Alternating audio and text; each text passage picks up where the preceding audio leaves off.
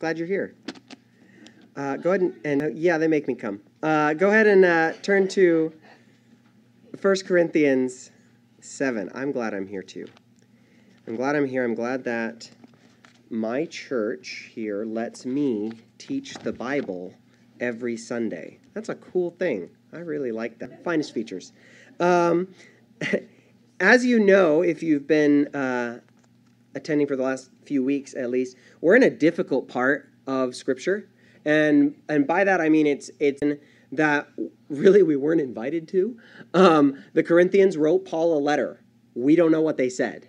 Paul is responding, and we know what he said, but he's answering questions that we didn't ask and that we don't know. So it can be a, a difficult section for a number of reasons, and I, I, think you'll agree with me as we read the text. I'm going to be uh, in 1 Corinthians 7, starting in verse 10 through verse 24.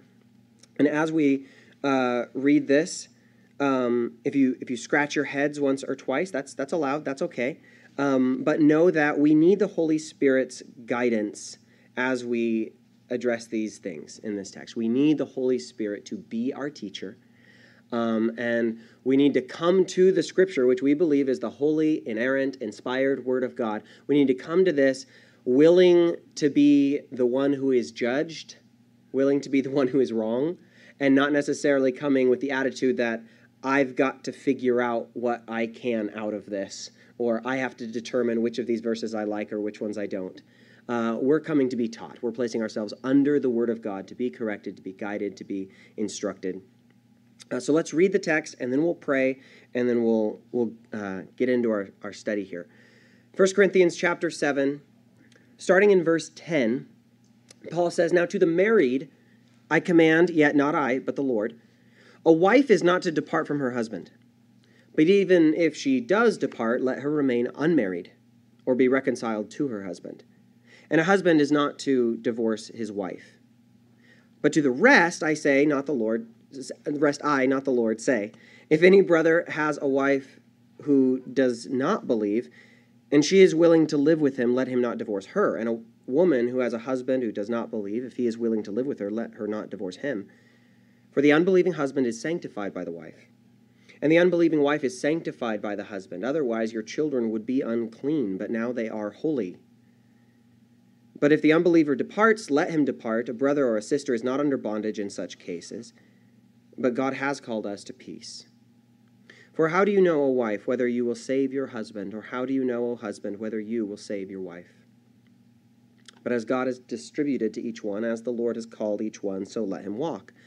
And so I ordain in all the churches. Was anyone called while circumcised? Let him not become uncircumcised. Was anyone called while uncircumcised? Let him not, beco- not be circumcised. Circumcision is nothing, and uncircumcision is nothing, but keeping the commandments of God is what matters. Let each one remain in the same calling in which he was called. Were you called as a slave? Do not be concerned about it, but if you can be made free, rather use it. For he who is called in the Lord while a slave is the Lord's freedman. Likewise, he who is called while free is Christ's slave. You were bought at a price. Do not become slaves of men. Brethren, let each one remain with God in that state in which he was called. Jesus, we thank you that we are called. We thank you that you have called us to be part of your family. You have brought us in to a new kingdom um, where we have a, a, new and better king, a, a father who loves us.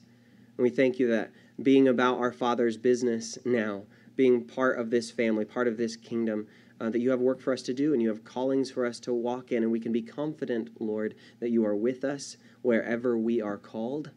That these good works that you've prepared beforehand for us to walk in are available to us to walk in, that we don't need to jump through um, many hoops before we're qualified to be Christians or anything like that. We come to you in the faith that saves us uh, knowing uh, that you have called and that you will be faithful to complete what you've begun in us. Bless our understanding of this word. Um, bless your church today with your spirit. In Jesus' name, amen. Um, in verse 24, at the end of the passage that I read, uh, it tells us the point Paul is making in all of this um, all of these verses leading up to verse 24. He says, Remain in remain with God. Brethren, let each one remain with God. Hold on to that thought, because that is really where we're headed.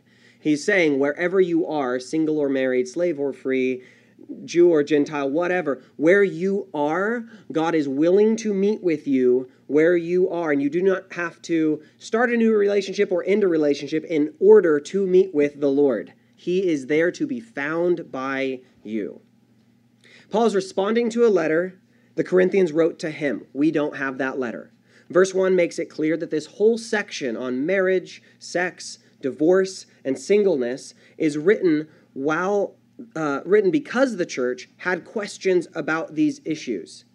And while we can easily see from the rest of the letter and what we know about ancient Corinth that the Corinthians were getting some things wrong. They were making a lot of mistakes, but credit where credit is due, they were having a lot of good conversations. They were having the right conversations. They were asking the right questions. It wasn't Paul who said, Guys, newsflash, being a Christian is actually supposed to have an effect on your morality and your relationships. He didn't have to tell them this. It was the Corinthians who were saying, now that Christ has saved us, how is that supposed to affect our marriages and our relationships and our sexuality? They were asking the right questions. They were having the right conversations. In the first nine verses of this chapter, which we covered last week, Paul began answering some of their questions. The first question was about sex. And Paul tells them, This isn't for you if you are not married. But if you are married, then yes, it is good and right and holy, but only with the person you're married to. The Christian sexual ethic is wonderfully narrow. Sex is good and holy and right, but only in the context of marriage between wives and husbands. Paul elevates and encourages a kind of holy abstinence. He encourages a kind of celibacy and a singleness, and all at the same time, also elevating and encouraging holy matrimony with all of all that that entails.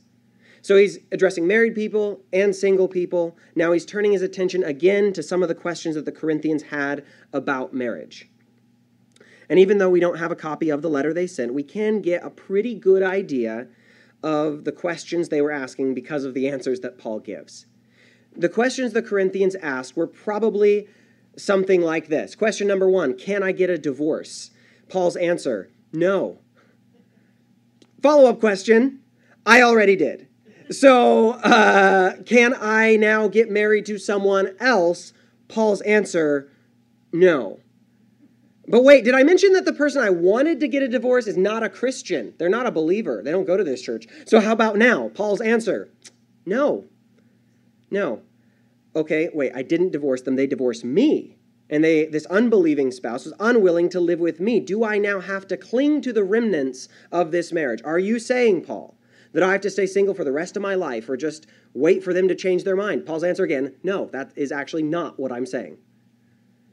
Now, the Christian spouse will often assume an unnecessary resp- sense of uh, responsibility, a burden really, for the soul of their unbelieving spouse. They will ask, Is it my job then to fix them? Is it my job to save them, to keep them in this marriage? Am I holding it all together? Paul's answer, No. Verse 15 if the unbeliever departs, let them depart. But then to the hopeless one who might then say, well, it's okay, it's hopeless. The, my input isn't valued. I have no influence here, no authority here. My decisions don't have any effect on this person that I have the misfortune of being married to. And again, to Paul, to this, Paul will say to the hopeless, no. No, you don't know how much authority and influence you have. Now, we can even make some other guesses and assumptions as to what the Corinthians were thinking about. They could have been saying, and it seems like maybe some of them were, well, my spouse is an unbeliever. I'm a Christian. Our children, are they disqualified from being part of the church? Um, are my kids somehow less Christian because of their unbelieving parent? Paul's answer no. And then from verse 17 through 24, Paul, he sort of broadens the scope of things, I think for the purpose of illustration Instead of talking about marriage specifically, he teaches something about marriage by way of um, describing uh, other stations in life, of seeing your place in the world and the relationships you're in as part of your calling rather than merely incidental to your calling or opposed perhaps to your calling. In other words, he takes the marriage conversation where some were assuming that they could not be a good Christian while they were married, so they ought to get a divorce. Or people were assuming I can't be a good Christian while single, I better get married. That'll help me become more like Jesus, the single guy. You can see how many different directions you can you could go with this and where people could look to the other side of the fence and think that's what I need to be holy. That's what I need to be a good Christian in this church. Paul expands this to the culture of each of his readers. Some people were saying, well, I can't be a good Christian while Jewish. And he's like, uh, yeah, you, you can. Hello, Paul, a Jew. Nice to meet you. There's people saying, well, I can't be a good Christian without being more Jewish. And Paul's like, read my bestseller. It's called Galatians. You know, this, this is the topic of circumcision that he deals with. Guess what Paul says to these ideas? He says, he says no. he even addresses Christian slaves and he encourages them to seek freedom if, if that's expedient, if they can, but not to assume that their status as slaves in any way hinders their ability to be completely free in Christ. And the final verse in this in that paragraph, verse 24 says, "Brethren, let each one remain with God, because that's where you really are. in that state in which he was called." The point here, something we introduced last week already, and it is this you are a Christian where you are, and there is no second class status for those in a certain station in life. Single and Christian? Good. Married and Christian? Still good. You have an unbelieving spouse? You can still be a Christian. Just fine. This does not affect your relationship with the Lord. You are called to remain with God. How about uh, unbelieving parents? Yeah, you're still good. How about you have a terrible job? I think slave would qualify for that. There is no hindrance to your calling as a Christian. Now, this is all very reminiscent of Christ's conversation with Peter at the end of the Gospel of John. You remember this when Jesus tells Peter, after restoring him, he says, Follow me. And Peter looks at John and says, What about him? And Jesus says, What's that to you? You follow me. And I think there were a lot of Corinthians who were making the mistake of looking at others in their city, in their church, in their culture, and saying, that's the right way to be a Christian. I need to be like him. I need to be like them. And Paul, who preaches Christ and him crucified, says, no, you need to be like Jesus. And there were those in the Corinthian church, and we can easily find their spiritual descendants among us today, who would say, well, the most holy Christians are single, so I should be single. Or the most holy Christians are, are married, so I better do that. And the Jewish Christians would say the same thing about the Gentile believers, and vice versa, and on and on it goes. Listen, be skeptical of the other side of the fence. Be skeptical of where the grass looks greener. Be skeptical of the things that you think you need in order to develop into the spiritual, spiritually Christian, spiritually mature Christian that you know you are already called to be. It's not a change in station. It's a change in action. And that action is that of picking up your cross and following Jesus. Verse 19, he says, Circumcision is nothing, uncircumcision, it's nothing. Keeping the commandments of God is what matters. That's something. There are lots of crosses to pick up for a married person. And that's what Paul addresses first. He addresses the ones who believe they have a reason to leave their spouse, the people who want out. Later on, and we'll talk about this more next week, there are plenty of crosses to pick up as a single person and he, he kind of deals with that in more depth. There were marriages in Corinth that were hanging on by a thread. And we know this because if this wasn't the case, there would be no reason for Paul to reach out to those on the edge now and say, Don't leave. Don't quit. Stay married. Stay where you are. And to their question, Where am I? He answers in verse 24 Remain with God. Stay with God where you are verse 10. He says, Now to the married I command, yet not I, but the Lord. A wife is not to depart from her husband. But even if she does depart, let her remain unmarried or be reconciled to her husband. And a husband is not to divorce his wife. Remember that the Corinthian specific situation had to do with this misunderstanding of spiritual rank where they assumed that it was better or more holy to be one of two things, single or married. They were leaning towards the idea that it was more holy to be single Um, some were endorsing a kind of celibacy even within marriage, and Paul addressed that in the first part of the chapter. He says it's a bad idea. Now, it seems that there were even some who were suggesting it would be a good idea to divorce so that they could be a better Christian. It's like, how am I ever going to be a monk if I'm still married? Paul says, no, no. We live in a very different context than the Corinthians, and our problems are somewhat different, but the doctrine Paul teaches is timeless and just as much needed for a day as it was when it was first penned.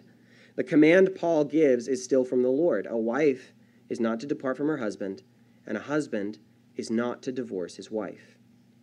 Now, we've dealt with hard sayings in Scripture before, and we know that our tendency, each one of us, our tendency is to look for the loopholes we know that we have a drive to find the exceptions, to figure out the workaround so that the commands that seem too harsh can be softened a little bit. And there are exceptions. There are exceptions to this rule. Jesus gives one of them. But it is an unhealthy tendency to look for the exceptions when the rule is what is being given so plainly and clearly. The exception is given by Jesus in his teachings on divorce in Matthew 19.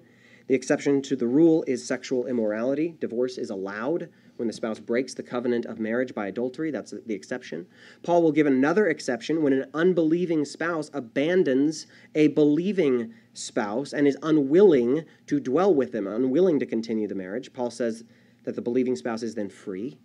Those are the exceptions to the rule, but the rule is what is being given, and it's clear and it's simple. And Paul gives it as a command, making it very clear that it's not his rule, it's the Lord's rule. Do not divorce your spouse. This view is the view the church has held since its inception. It will continue to be an extremely countercultural view as the world we live in grows in its distaste for tradition of all kinds, and especially biblical sexual ethics. We make a big deal about, you know, the the, cult, the, the problems with the culture in the first century and even the Jewish laws of divorce around the time of Christ. One Jewish rabbi said that immorality was literally anything a wife did that the husband didn't like. Like anything, like literally anything, could be grounds for divorce in the Jewish culture in Jesus' day. That's crazy, right? And we all shake our heads and say, those silly people of the first century. No, we don't actually need any fault now. Like, how dare we shake our heads at that dumb rule? We don't need grounds for divorce at all. No fault divorce eliminates the need for the facade. You don't need a reason. But God's word still stands. His ways are unchanging, and divorce is still a sin. And yes, there are exceptions when it is necessary, but even in those situations, the apparent, um, the apparent need for a divorce is the result of sin. It's due to our fallen world. Last week we mentioned how marriage is a mystery concerning Christ and the church. Any willful attack on the gospel will always be an offense to God. And that is what divorce is. Now, there were those in Paul's audience who had already gone through this. They had already followed this train of thought, who had, for whatever reason they thought appropriate at the, time, left their spouse. It seems like he's talking about either divorce, which is official, legal, and that's the word used in verse 11, or perhaps just a separation that is, is not legal. It seems apparent from the advice given that it was not a situation of sexual immorality or another valid reason for separation or divorce and to these people married or else be reconciled. In other words, the one who has divorced their spouse for reasons other than sexual immorality or abandonment by the unbeliever is not free to remarry. Now, this is, again, countercultural both inside and outside the church in most ages in which it has been read. Since we're comparing the church with the world, uh, this is a slight a slight uh, tangent here, but let me correct a really false uh, statistic that's thrown around frequently when this topic comes up. I'm sure you've heard it. 50% of marriages end in divorce, and this is true for Christians and non-Christians alike. False. Uh, that is not true. Uh, studies have shown over and over again that those who are consistent in actually practicing their faith have a much lower divorce rate you know that the one who says they are a Christian and doesn't believe what the Bible says, doesn't read it, doesn't attend church, and truly doesn't think that their religion should have any effect on their worldview, guess what? That's not a Christian, no matter how many times they say they are. That's a confused person, and you need to share the gospel with them. So, again, divorce rates are lower, far lower in those regularly attending church than those who are not. But the rates are still too high, it's very clear that the church has unfortunately followed the world's thinking in a variety of issues when it comes to marriage and sexuality, and this is one of them. Remarriage after an illegitimate divorce, Jesus calls adultery. Paul says here, don't do it. Most people today say it's not a big deal. I'm sure they didn't mean it. Apparently, it was a big deal. I lean towards believing that they meant it. Now, I need to be clear about something else. Divorce is real, and marriage is real. What do I mean by that? I mean this if you are divorced, you are actually divorced. There are some who will say, well, it wasn't biblical, so you're not really divorced in God's eyes. Yeah, you are. Divorce is a real thing. You did, if you did this in sin, take heart. Jesus forgives sins, He justifies the ungodly. In the same way, if a person gets divorced without biblical grounds and then gets remarried, which both Jesus and Paul forbid, this does not mean you are somehow not really married. Yeah, you are. You cannot say that you're somehow not married in God's eyes. No, you really are divorced and you really are now married. Even if that marriage was entered into against the principles of Scripture, marriage is real. You might have some sin to repent of. And if there was sin that brought you to that spot, take heart. Jesus forgives sins. But again, I don't want to dwell more on the exceptions than the rule that is being clearly presented. I don't want to want to in any way soften the point that Paul is clearly trying to make. It's not our job to avoid what the scripture teaches by artfully inserting other scriptures into the conversation at opportune moments. We have to leave the teeth in the passages that sting. And the blunt force that Paul is hitting us with is this marriage is permanent. That's it. That's the point. And to the ones who thought their marriage was somehow in the way of their spiritual maturity, Paul says, if you are currently married, you can be confident that it is the will of God for you to be married. And this is in no way opposed to the will of God, which is your sanctification. Now, these verses are written specifically to Christian couples in the church. This is God's law for God's people, where husband and wife are baptized believers in the church, submitting to the authority of the church. But there were also those in the church who were not God's people. And some of the Corinthian Christians were married to those guys. So, verse 11, when he says, But to the rest I say, he's shifting now from speaking to believing couples who are, con- who are considering divorce to believers who are married to unbelievers. Verse 12 and 13, he says, But to the rest I, not the Lord, say, If any brother has a wife who does not believe and she is willing to live with him, let him not divorce her. And a woman who has a husband who does not believe, if he is willing to live with her, let her not divorce him. Now, what is this about I, not the Lord? That's confusing, right? Didn't I say this was confusing? Since we believe that this is the Word of God, that Paul's writings here are inspired, what are we to make of this? Of course, not every word of Scripture is true in the same way as every word of Scripture. For example, Job's wife, your favorite, right? Curse God and die. Great memory verse. We don't take that as good doctrine, right? It's true that she said it, it's in the scripture, but you don't take every word in the same way as other scriptures. So when Paul says, This is me, not God, we do we just take that as an opinion and not law? I don't think so. I think what Paul is saying is this. In verse 10, he said, This is what I say, but it's not just me, it's the Lord. He's not somehow elevating his own opinion to say, okay, guys, I've got a real Holy Spirit moment coming on. So if you just forget the rest, write this part down, it's important. That's not what he's saying there. He's saying, the laws about divorce, oh, Jesus already uh, talked about that. Like, I'm just going to tell you what Jesus said. That is probably the safest way to have this conversation. He says, I'm not saying this. The Lord said this. Jesus taught about divorce.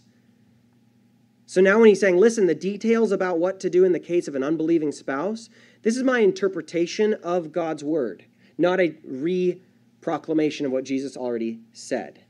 Does that make sense? Jesus doesn't specifically address this situation in the Gospels. As far as we know, he never addressed it to any of his disciples. So Paul's teaching on it is an exposition of doctrine, not just restating a doctrine. Now, for us, we, along with the entire church since it first received 1 Corinthians, we have accepted Paul's interpretation of doctrine, as it is recorded in his letters, as inspired scripture. All that to say, these scriptures are just as much scripture as the Gospels. And what Paul says, under the inspiration of the Holy Spirit, is that this rule of marriage applies even if one member is not a believer. Why? Because, again, marriage is real. It's a real thing, it's not make believe. Your spouse's spiritual state does not affect the validity or value of the covenant that you are in with them. And he gives the believer a great deal of hope here. He says that you are having a purifying and preservative effect on your home, even though your spouse may not agree with your beliefs. Verse 14 For the unbelieving husband is sanctified by the wife, and the unbelieving wife is sanctified by the husband. Otherwise, your children would be clean, but now would be unclean, excuse me, but now they are holy. Another confusing part, right? This is not talking about salvation in the eternal sense, the language of being sanctified, unclean, holy. These are words that have, have such uh, Christianese connotations. it's hard to imagine them meaning anything but being saved from hell. But throughout Scripture, they can have much more practical meaning, and that's how Paul is using them here. He's talking about morality, about cultural preservation of the family. Uh, in Philippians 2, verse 15, Paul says we should become blameless and harmless, children of God without fault in the midst of a crooked and perverse generation, among whom you shine as lights in the world. In Corinthians, Paul is talking to the lights. He says, You're a light in your family, you're a light in your marriage. He's also talking about a transfer from what he calls a crooked and perverse generation. Corinth was a crooked and perverse generation. It was an awful place. And Paul is saying to the married Christian, maybe the only believer in their home, he's saying, You have illuminative power and authority in your home to save the culture of your home. And later he'll say, You don't know whether or not this ministry will also result eventually in the salvation of the soul of your spouse. In verse 15 and 16, he says, But if the unbeliever departs, let him depart. A brother or a sister is not under bondage in such cases, but God has called us to peace. For how do you know, a wife, whether you will save your husband, or how do you know, a husband, whether you will save your wife? Verse 16 shows the value of this extremely difficult ministry that a husband or wife has when they are married to an unbeliever. They may have a hand in the eternal salvation of the soul that they are in covenant with. Peter will write to wives specifically in this situation. In 1 Peter 3 1, he says that even if some do not obey the word, they, without a word, may be won by the conduct of their wives. There is hope. And, to use the language Paul uses in this passage, there is a calling, a ministry that is specific for people in this situation. And while they have influence and they can encourage be encouraged that their work is not in vain, they do not have the final burden of ultimate responsibility. And this also can be extremely freeing. For the one who may think, if I were just more like Jesus, surely my spouse would be saved. Or you could extend from spouse to unsaved family in any direction, right? If I was better, then they would be Christian. Yeah, sure. Talk to Judas about that, right? He had good friends. If, if you uh, take that kind of burden on yourself, you will live in a place of false condemnation that doesn't belong in your life. And so, Paul, to that person, who says, I'm just holding it together. They don't even want to be married to me anymore. They want to, but I value marriage, so I'm gonna I'm gonna white knuckle it. And Paul says, No. He's saying a lot of that today, huh? If that person doesn't want to be married to a Christian, that's on them. And to the abandoned, he says, You're not under bondage, you're free. His actual words are a brother or a sister is not under bondage in such cases, but God has called us to peace. And it's this idea of peace that really brings us back to the overarching theme of this chapter. Paul will write elsewhere As much as depends on you, be at peace with all men. And that's what he's getting at here. Whatever you are called to, wherever you were when you were called, whatever state you are in, uh, now as you're hearing the call of the gospel. When you became a Christian, you can be confident that God is interested in restoration and peace and sanctification and preservation. And no matter what the state of your relationships are today, you can be confident that the God who raises the dead is capable of bringing glory to himself through those relationships. In verses 7, 17 through 24, it's kind of a long section here. Paul gives the principle behind the arguments by broadening the scope of the conversation. So I'm just going to read it again. From verse 17, he says, But as God has distributed to each one, as the Lord has called each one, so let him walk. And so I ordain in all the churches. Was anyone called while circumcised? Let him not become uncircumcised. Was anyone called while uncircumcised? Let him not be circumcised. Circumcision is nothing, and uncircumcision is nothing, but keeping the commandments of God is what matters. Let each one remain in the same calling in which he was called. Were you called while a slave? Do not be concerned about it. But if you can be, made free, rather use it. For he who is called in the Lord while a slave is the Lord's freedman. Likewise, he who is called while free is Christ's slave. You were bought at a price. Do not become slaves of men.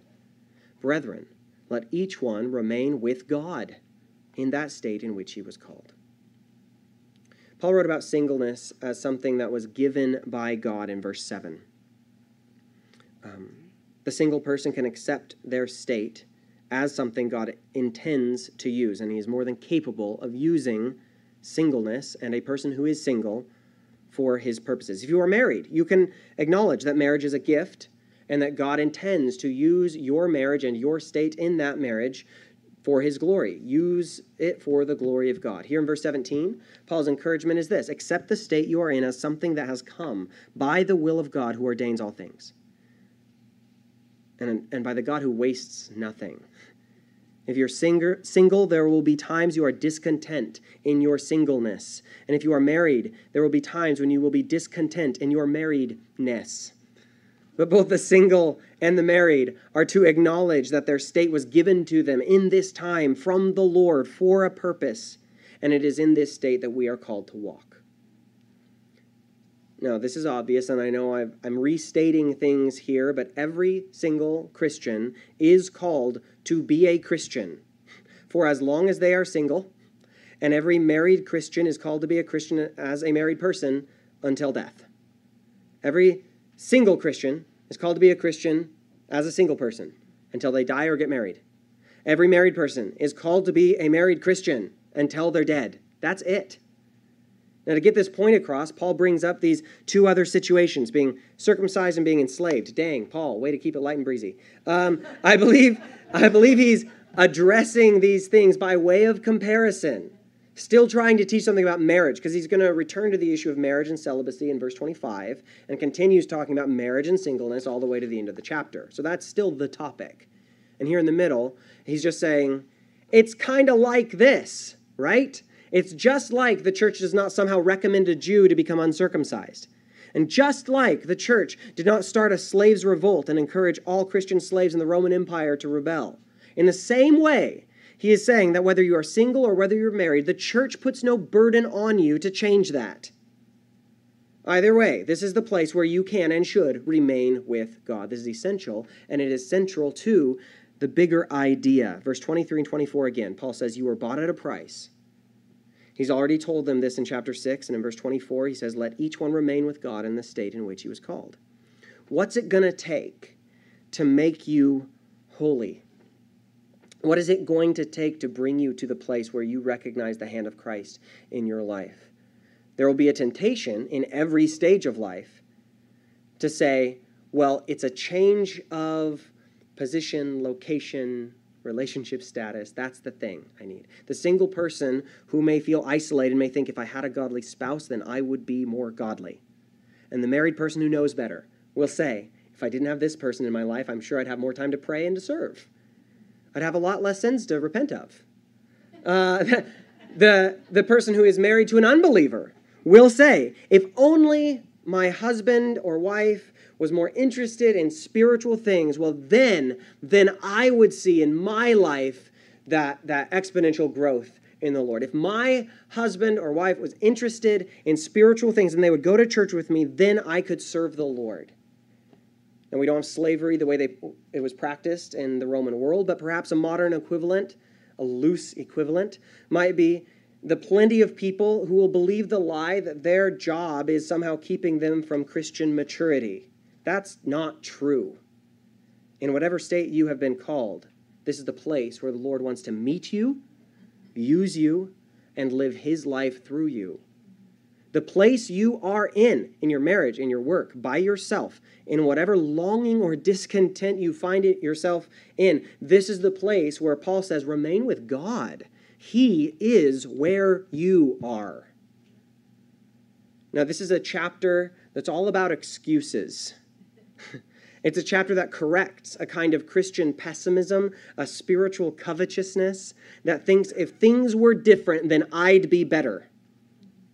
But it's also a chapter that gives a tremendous amount of hope to the one who thinks that intimacy with the Lord is somehow beyond them, that they've missed it, that they made decisions in their life that have now cut off their access to remain with God. And Paul says, no.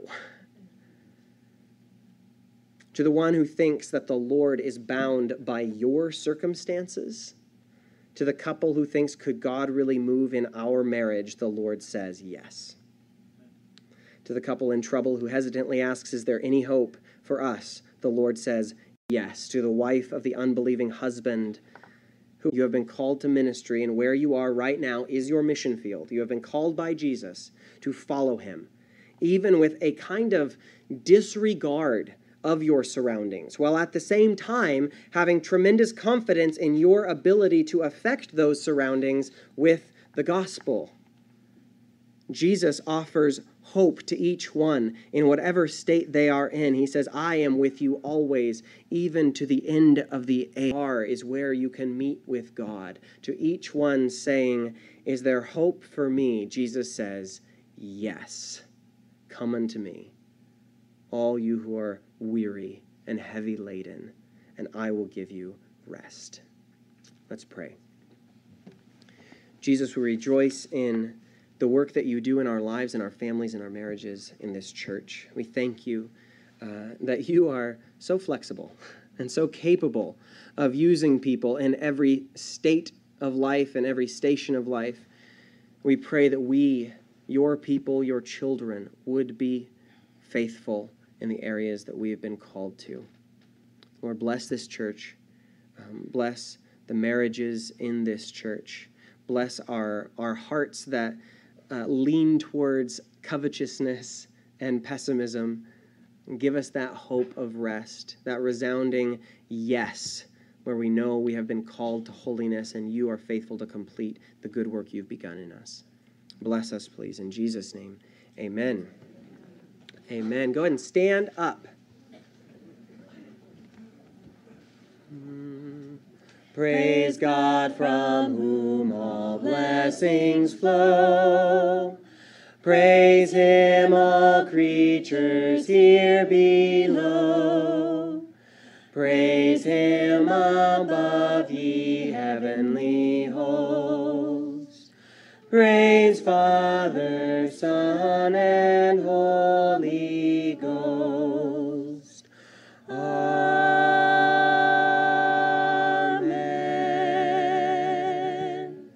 Hey guys, you are you are sent out, of course, to make disciples of all nations.